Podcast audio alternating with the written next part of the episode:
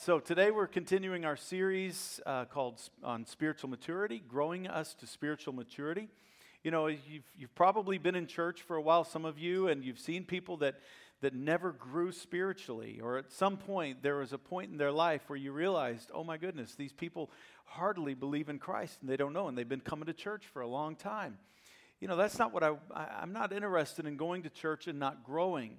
And I'm not interested in that for you. I want you to feel like you have a path to growth.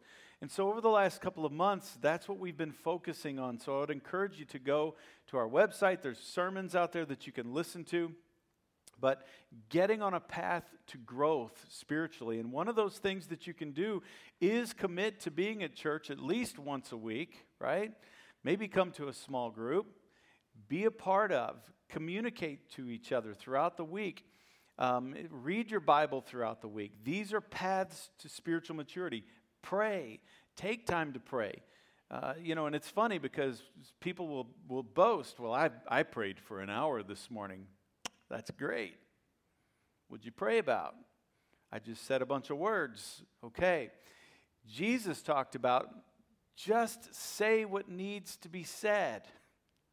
He didn't say, go and pray for an hour. He said, go and say what needs to be said. Uh, don't babble on. So, Jesus gave us some instruction on how to grow spiritually. So, those, those are the things we've been focusing on. Well, today, I want to talk to you about something that's important for us to understand, and that is timing is crucial in God's life and in our lives. With maturity comes an understanding that there's timing to everything. Mature people seem to understand that there's a rhythm to life. The older you get, the more you see people just start meandering. I'll get there when I get there, right? That comes with physical maturity. And uh, whenever I'm tempted to freak out over my schedule, if I've got a conflict in my schedule, I've learned to say to myself, look, the conflict is three o'clock tomorrow it's going to work out somehow. And here's the good news. And I talk to myself here's the good news. By tomorrow night, when I go to bed, that conflict is going to be over, and we'll just deal with it after that, right? It's going to be over. I'm going to get past it. In your spiritual life, as you grow to spiritual maturity in Christ, you will also come to an understanding that God has perfect timing in everything that He does. How many of you have seen God's timing throughout your life? Specific things that happened that you didn't understand that, wow, that happened in just the right time. And it may seem like he made a mistake. It may seem like he missed the mark himself. And you know, God doesn't miss the mark. But it may seem like it. It may look like, well, if God, you had done something at this specific time, this would not have happened this way. Or it may seem like there's a, cos- a, a cosmic conflict that something happened and God was out of kilter but you're dealing with the God who created the greatest watch ever called the universe. He created the giant clock that our little clocks are set by. God knows timing. He knows when and what and where He wants things done and where He wants His people to be. Throughout the years, how many, of time, how many times have you seen, been able to see the timing of God in your life when, when, it came, when it was that job that just came along at just the right time?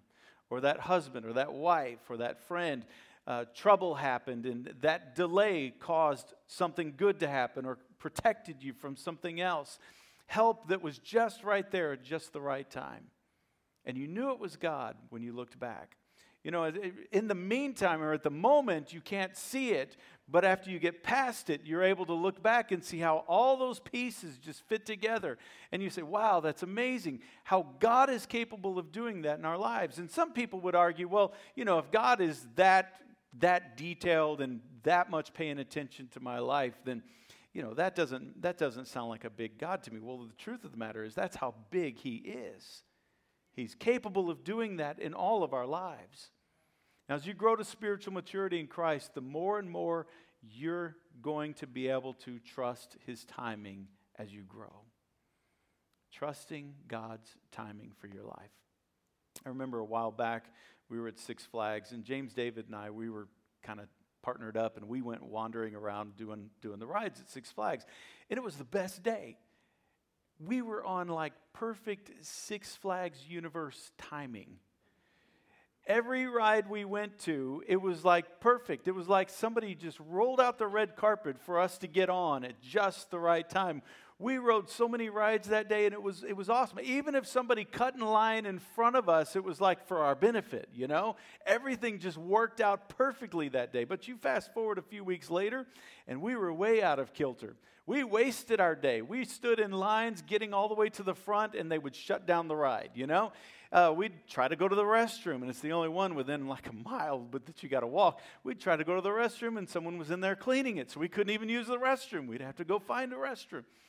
Well, too often we feel like that in life, and we feel like things are out of kilter. We feel like, and here's the truth when you are God's child, when you belong to Him, you've also turned your life over to Him and you've said, okay, God, I'm going to live my life on your timing. I'm going to be where you want me to be as best as I can. And I'm going to trust that everything that I do all throughout today is going to be within your timing and your will and your plan. As Christians, we have the option to believe that bad timing is more than just bad luck. Bad timing is more than just bad luck. Instead of just believing it's bad luck in our lives, we can reroute our thinking to our faith. And instead of just getting angry at the distractions of life and, letting those things ruin our day, we can stop and say, you know what, God, may be actively involved in this and getting me to the right place at the right time with the right people. We have the alternative to believe that God is working on our safety, He's working on our purpose and our placement in His timing. That's the choice we can make. Now, sometimes God protects us with His timing. Losing your keys can protect you. Other times, God has purpose and He's got placement. He wants us somewhere. You see, we pray for God's interaction in our lives with us every day, and timing is one of the big ways He interacts with us, getting you where He wants you to be. You're His missionary. You're the person He wants to be certain places to talk to certain people at specific times. One day I was at one of my locations where I'm a chaplain, and and I was just about to leave, and I sensed God saying, the Holy Spirit saying, Hey, you need to go to this location in the back. Well, that wasn't where I normally go. The other chaplains take care of that location. So it'd been a long time since I've been in there. So I was like, okay, God, I'll go back there. So I went back and I got in and I started saying hi to people. And it wasn't, it was just in short order before I realized why God wanted me to go back there. One of the employees, her six year old little niece, had passed away the day before and she needed help. She needed strength. She needed somebody to talk to her. You see, that's how God works. God knows where his people are and where he needs them. God knows where you are and where he needs you on a daily basis. Try to think of it as you know, if you're, a, if you're an employer, you know where the people are that are working for you. You're the one that is supposed to make sure that they're accomplishing things and doing what you want them to do to build the business. And this is God's business. God is saying, I know where you are throughout the day and I know where I want you to be. I'm going to place you there, and it's all going to happen with things that probably get you off kilter, but you have to stop and say, wait a second, I'm not going to let this ruin my day. I'm not going to let this stop me. This is going to be about God's timing today. One day I got on the elevator. I was way up in this building, and as I was uh, getting on the elevator, I couldn't get my security card to work. And the only way to do that was to go all the way back down, get on another elevator, and use my security card. At first, I got frustrated, but I stopped and I was like, you know what? God, what are you doing? You've got something in plan here. So I went all the way down, got on another ele- elevator, and came back up to a different floor. And as soon as I got off, there was a guy that was dealing with something. He had a friend that was about to commit suicide, and he didn't know what to do. He was frustrated, he was, he was hurting, and was able to talk it through with him, and that friend was able to be taken care of. You see, when you commit your life to Him, you're working for Him, all day long. You are. No, John, that's not me. I just want to get to heaven. I just want to be saved and I just want to get to heaven. This series has been about you believing in heaven and believing that that's there so much that you make this life about that. And what a mistake it would be for you to get there and go, oh man, I wish I had made that life about this. And so the challenge here is to understand that you can, from this day on, begin to make this life about that, and you'll never regret it. You'll always be grateful that you did. So when you commit your life to Him, you become His employee. Isn't that awesome? Isn't that awesome? It's kind of scary, though, isn't it?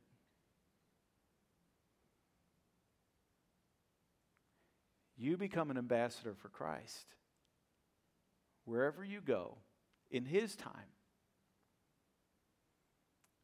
You see, you think you're just going to the store to pick up something, but God has somebody there for you to meet.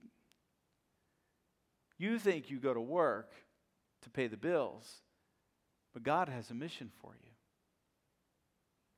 God's timing is no coincidence. So, the God of the Old Testament, let's talk about him. He's the same God, Jesus, God the Father, God the Holy Spirit, same God. He was on a huge time schedule. I don't know if you recognize that. He had the Messiah's death, burial, and resurrection on, spe- on a specific timeline when Jesus would be born, when Jesus would be crucified, and when Jesus was raised from the dead. All of that was on a specific timeline. And Jesus' death had to happen on a specific year, specific day, at 3 o'clock in the afternoon. For thousands of years, God had that timeline to work with. And at one point, He had to reboot everything with the flood and start again. So He had all of that to happen. You understand when Jesus, when God created everything, He put the cosmos in place for there to be a, a, a, a solar uh, eclipse on, the, on that specific day. On Passover weekend, a solar eclipse at 3 o'clock in the afternoon happened on that specific day, and that's when Jesus died. All of that had to happen within God's specific timeline. And Genesis 15 and 16, let's, we're going to start there today records the story of Abram and Sarah. They're trying to have a the promised baby, which eventually is going to become the lineage of the Messiah. And this baby would then have babies, and they would have babies for the next 2,000 years until the Messiah came and died on that specific time and that specific hour. God had promised Abraham that he would be the father of this great nation and that nothing, absolutely nothing during that period of time was happening, though, for them to feel like, okay, this is going to happen. Why? Because Sarah couldn't get pregnant. One day, the word of the Lord came to Abram in a vision. And God said this Don't be afraid, Abram. I'm your shield. Your reward will be grand. What's he saying? Believe in what I have. Begin to live today like you believe for that. Your reward will be great. I know, in, what, in other words, Sarah, I know she's not having a baby right now. That's because of my plan, that's because of my purpose. You see, God was trying to reassure Abram wait, be patient, there's timing in this. So Abram and Sarah had been waiting and waiting and waiting for a baby, and it just wasn't happening. And Sarah uh, could not have a baby. She was discouraged, she was frustrated, and they were getting older, and they were beginning to believe that the time would never come. And Abram responded with this to God. He said, God, Master, what use are your gifts as long as I'm childless? And Eliezer of Damascus is going to inherit everything. It was one of his servant's children. Abram continued, See, you've given me no children, and now a mere house servant is going to get it all. So Abram was really saying, God, I don't trust in your timing. This isn't happening. I know you're saying this, but I don't believe it. Then God's message came and he said, Don't worry, he won't be your heir. A son from your body will be your heir. So then God took Abram outside and he said, Abram, look in the, in the sky. Do you see what, what's up there? There's a bunch of stars. As many stars. Can you count them? And Abram was like, No, I can't count those stars. He said, That's how many children you're going to have. That's how many people are going to come from you. Eventually, you've just got to believe. And the scripture says that in that moment, something happened in Abram. And it says he believed God. And because he believed, God declared him to be righteous. And righteous means to be set right with God. It's like setting your clock to the real time clock, right? What is it? Greenwich Mountain Time. And when you set your clock compared, you know, to that and you know that this is what time it is, you know, they say the guy with two watches doesn't really ever know what time it is. But when you set your clock to that one clock and you say, all right, this is the time, that's like being set right with God. You get an alignment with God and you say, all right, every moment of every day, I'm about God's purpose and God's plan and God's will for my life. Mo- er, and, and he was set right with God, Abram was. So righteous means to get an alignment with God, to be set right with God. And when you believe what God says, something changes inside of you. When you believe what God says, something changes inside of you. And it changed inside of Abram that day. And he was made right with God. He was set right with God. When you have faith, you see, your life suddenly has explanations for it when you're set right with God the things that have happened, the places that you've been that didn't make sense, the things people did that didn't make sense. Instead of bad things just happening to you, you see meaning, you see placement, and you see safekeeping in your movements. Life begins to make sense. The time of your life, the timing of your life begins to make sense. In spring of 2017, Angela and I were scheduling a vacation for the family. And uh, Angela was like, okay, I want to take, I want us to go to Gulf Shores. That was her favorite place. And I was like, okay, I'm just not sure we can swing it financially this year. And I really didn't think we could afford it, but there was something inside of me. I, I almost, I, I was going to go to her and say, Angela, we can't go on this vacation. There's no way we can afford it. It's just not frugal. It's not, it's not where we need to be. And as I was about to go do that, God said, No, stop. I want you to schedule it. Okay, so I did. The whole time I was like, Man, how are we going to pay for this? You know? This is a big vacation. How are we going to do this? You guys know, dads. And uh, when you get on vacation and they want to go out to eat, then you're like, oh, geez. Even McDonald's costs 50 bucks now, right? So we went and we were having an amazing time. Um, the third morning, I got up and I grabbed some coffee and I went out onto the balcony just to look and see if I could see some dolphins. It was about 6:25 in the morning. And I sat down and, and I started getting alerts that there was a storm rolling through Little Elm back home.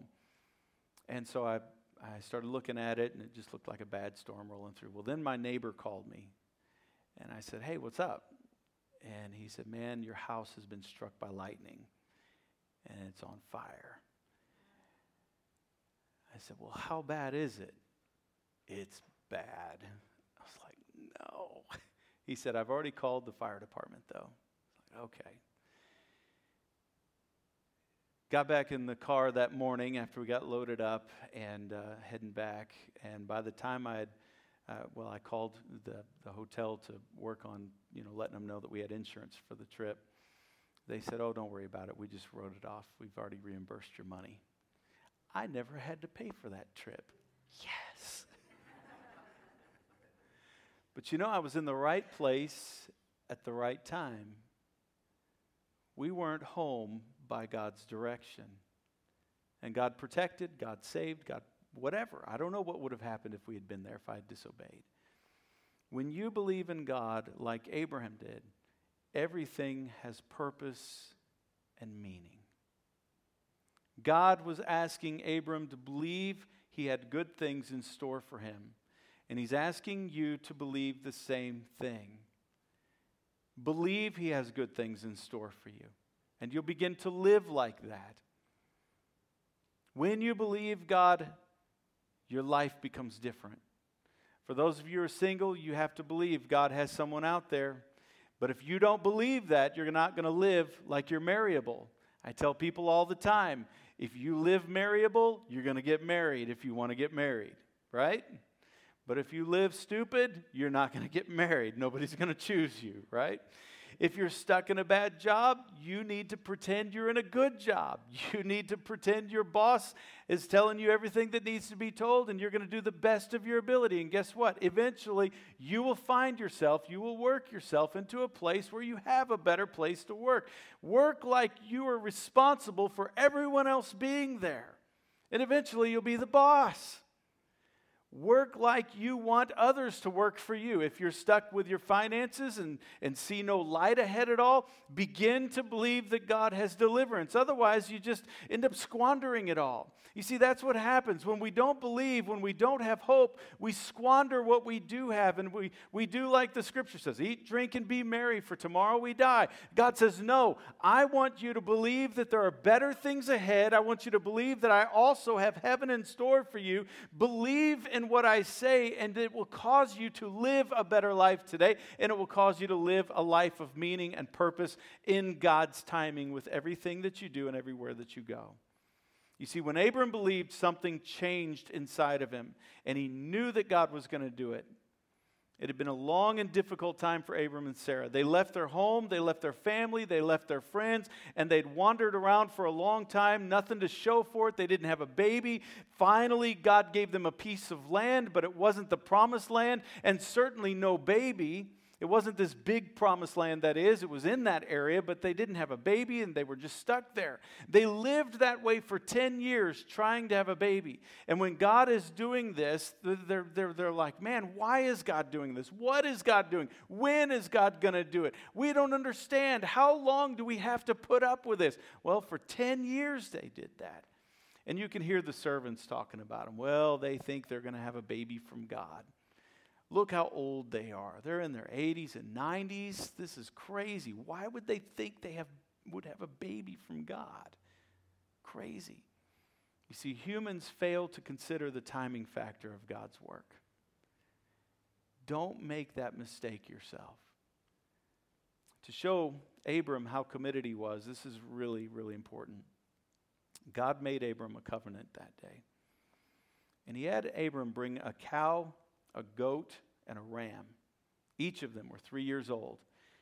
And he had him cut them in half, and he laid the cow, the goat, and the ram on one side, and the other half on the other side. And it's kind of funny when you read the story because God told him to do this. And he also had a dove and a young pigeon somewhere in the mix. And, and God had told him to do this. Well, he hurried up and went and did it. God didn't tell him when he was going to come and do something with it. So it's really kind of funny when you read about it because Abram does this, and you can see this old guy. He's out in the desert, and, and all of a sudden the buzzards start flying, and he's waiting for God to come. And he's got these carcasses laying there getting hot in the sun, and it's obviously going to start stinking and everything. And, and the buzzards are coming. They swoop down. They're trying to get it. Look what it says vultures swoop down on the carcasses, but Abram scared them off. So here he is out there. He's waving and trying to get them away. And he's like, God, why don't you come now? What's the deal? You told me to do this. Now I'm stuck here trying to get these buzzards away. This is ridiculous. God never told him when he was coming. He just told him to go do it. How many of you ever been there? Then the buzzards come. And you're like, did you really tell me to do this or not? When are you going to show up? Abram obeyed, but he didn't know God's perfect timing. But he obeyed. You can imagine how frustrated he was at that moment. But God didn't say, This is when it's going to happen, this is when I'm going to come. And often we think God's delay is God's desertion but it's not. If you've been waiting for Him to come through on something for a long time, don't stop. Don't quit. Just stay at it. You see, God didn't desert you. Maybe you just didn't wait long enough. The vultures of life will come, and you think God's abandoned you. No, it just wasn't his time yet. You need to remember that God may be slow, but he's always on time. And just because the vultures have come to devour, it doesn't mean he's not showing up. It says, As the sun went down, a deep sleep came over Abram, and then a sense of dread and dark heaviness. You see, God then began to tell him that his descendants would spend 400 years in slavery and that they would eventually be free and brought into the promised land. And says, When the sun was down and it was dark, a smoking fire pot and a flaming torch moved between the split carcasses. All right, so this black cauldron, basically, a smoking fire pot, and this torch walked between the carcasses. What did that mean? It says that's when God made a covenant with Abram. I'm giving this land to your children from the Nile River in Egypt to the river Euphrates in Assyria. So you see, this was a covenant that God was making with Abram. The dead carcasses were symbolic to say that if, if the covenant was broken, the one who walked between the dead carcasses and made the covenant would have to pay for the broken covenant with their life. That's what it meant. So, the symbolism of the fire pot and the flaming torch, I'm not sure. It's widely speculated, so I'm not going to go into that. What is obvious here, though, is that God was making a covenant with Abram. He was making a covenant with, with mankind. And Jesus was the one carrying the fire pot and the torch as it walked, as, the, as it floated through the dead carcasses. And, and God sealed that by walking through, with, through the blood with the carcasses and did not have Abraham walk through it because this was a one sided covenant. Only God was making this covenant with man.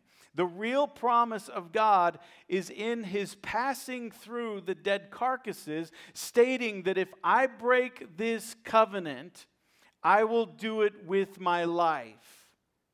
Did he? Absolutely, he did. You see, God was saying, I'm not going to do this. No, I'm going to do this no matter what you do, Abram.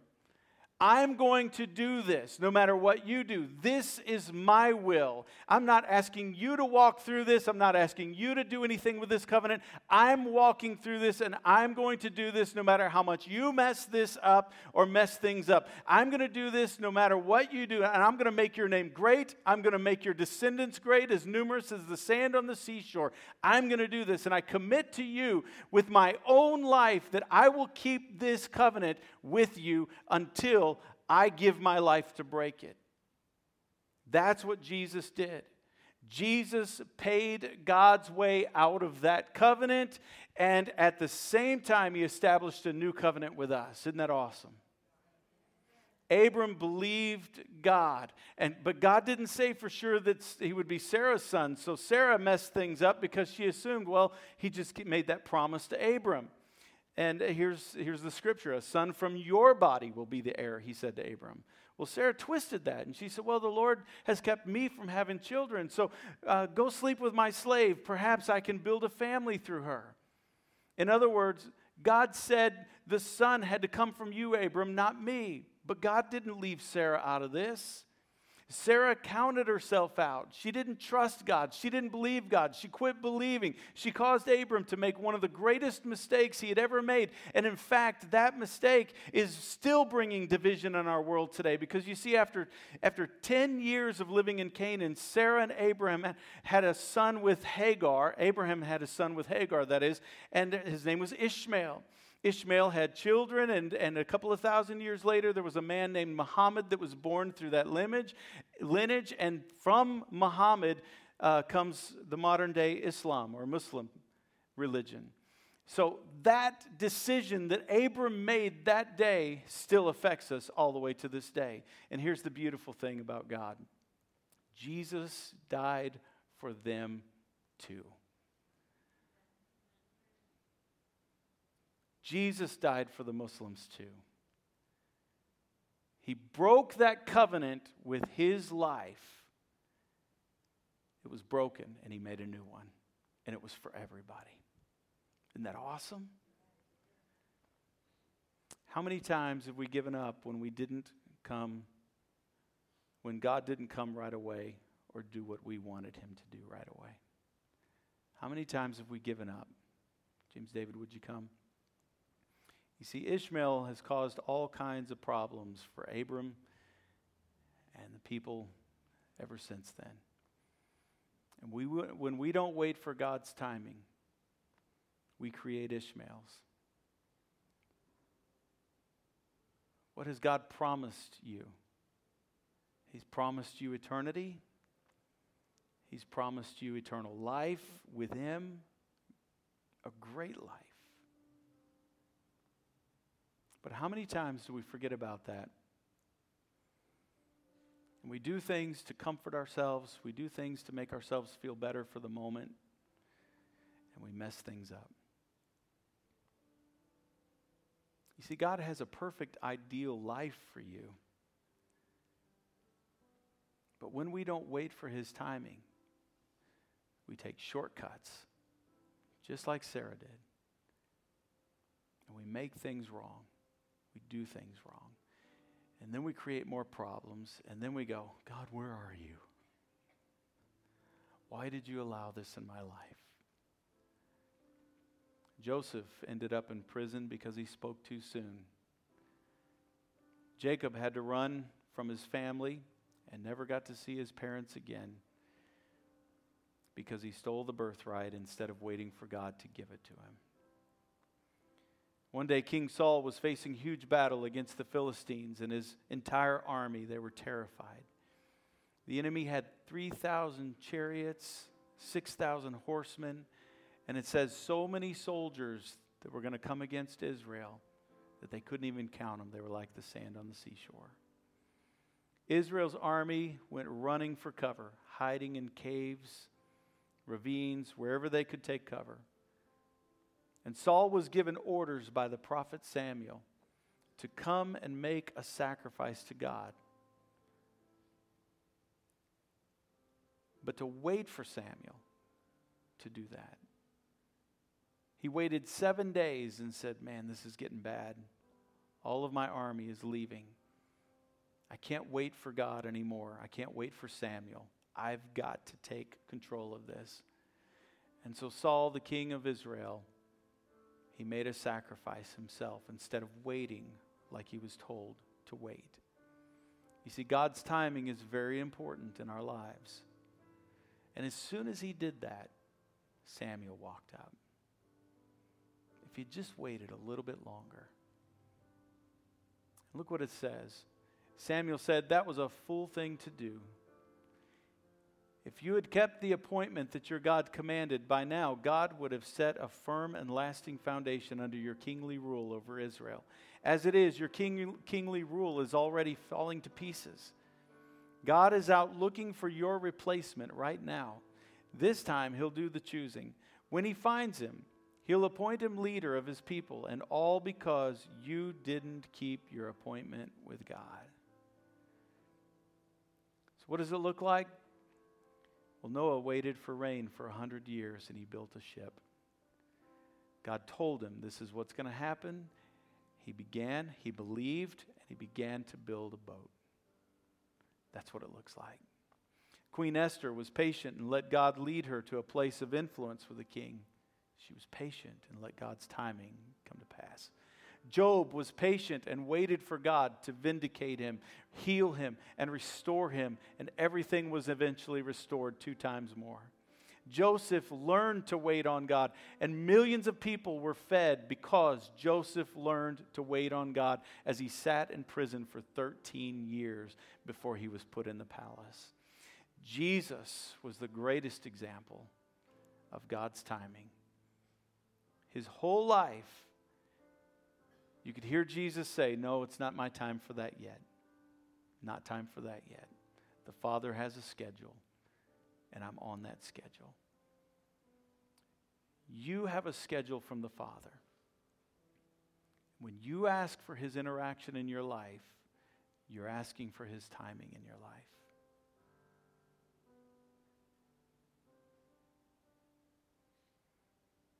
Do you trust Him?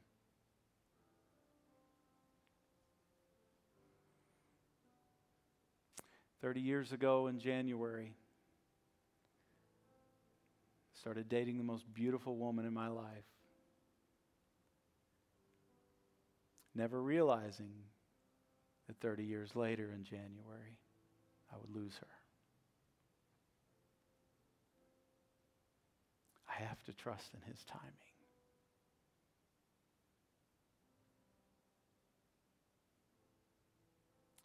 And I have to believe in what He said about heaven.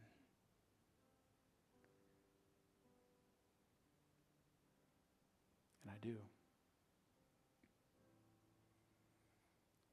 And I'm doing the best I can to live my life like I believe. Are you? Do you really belong to Him?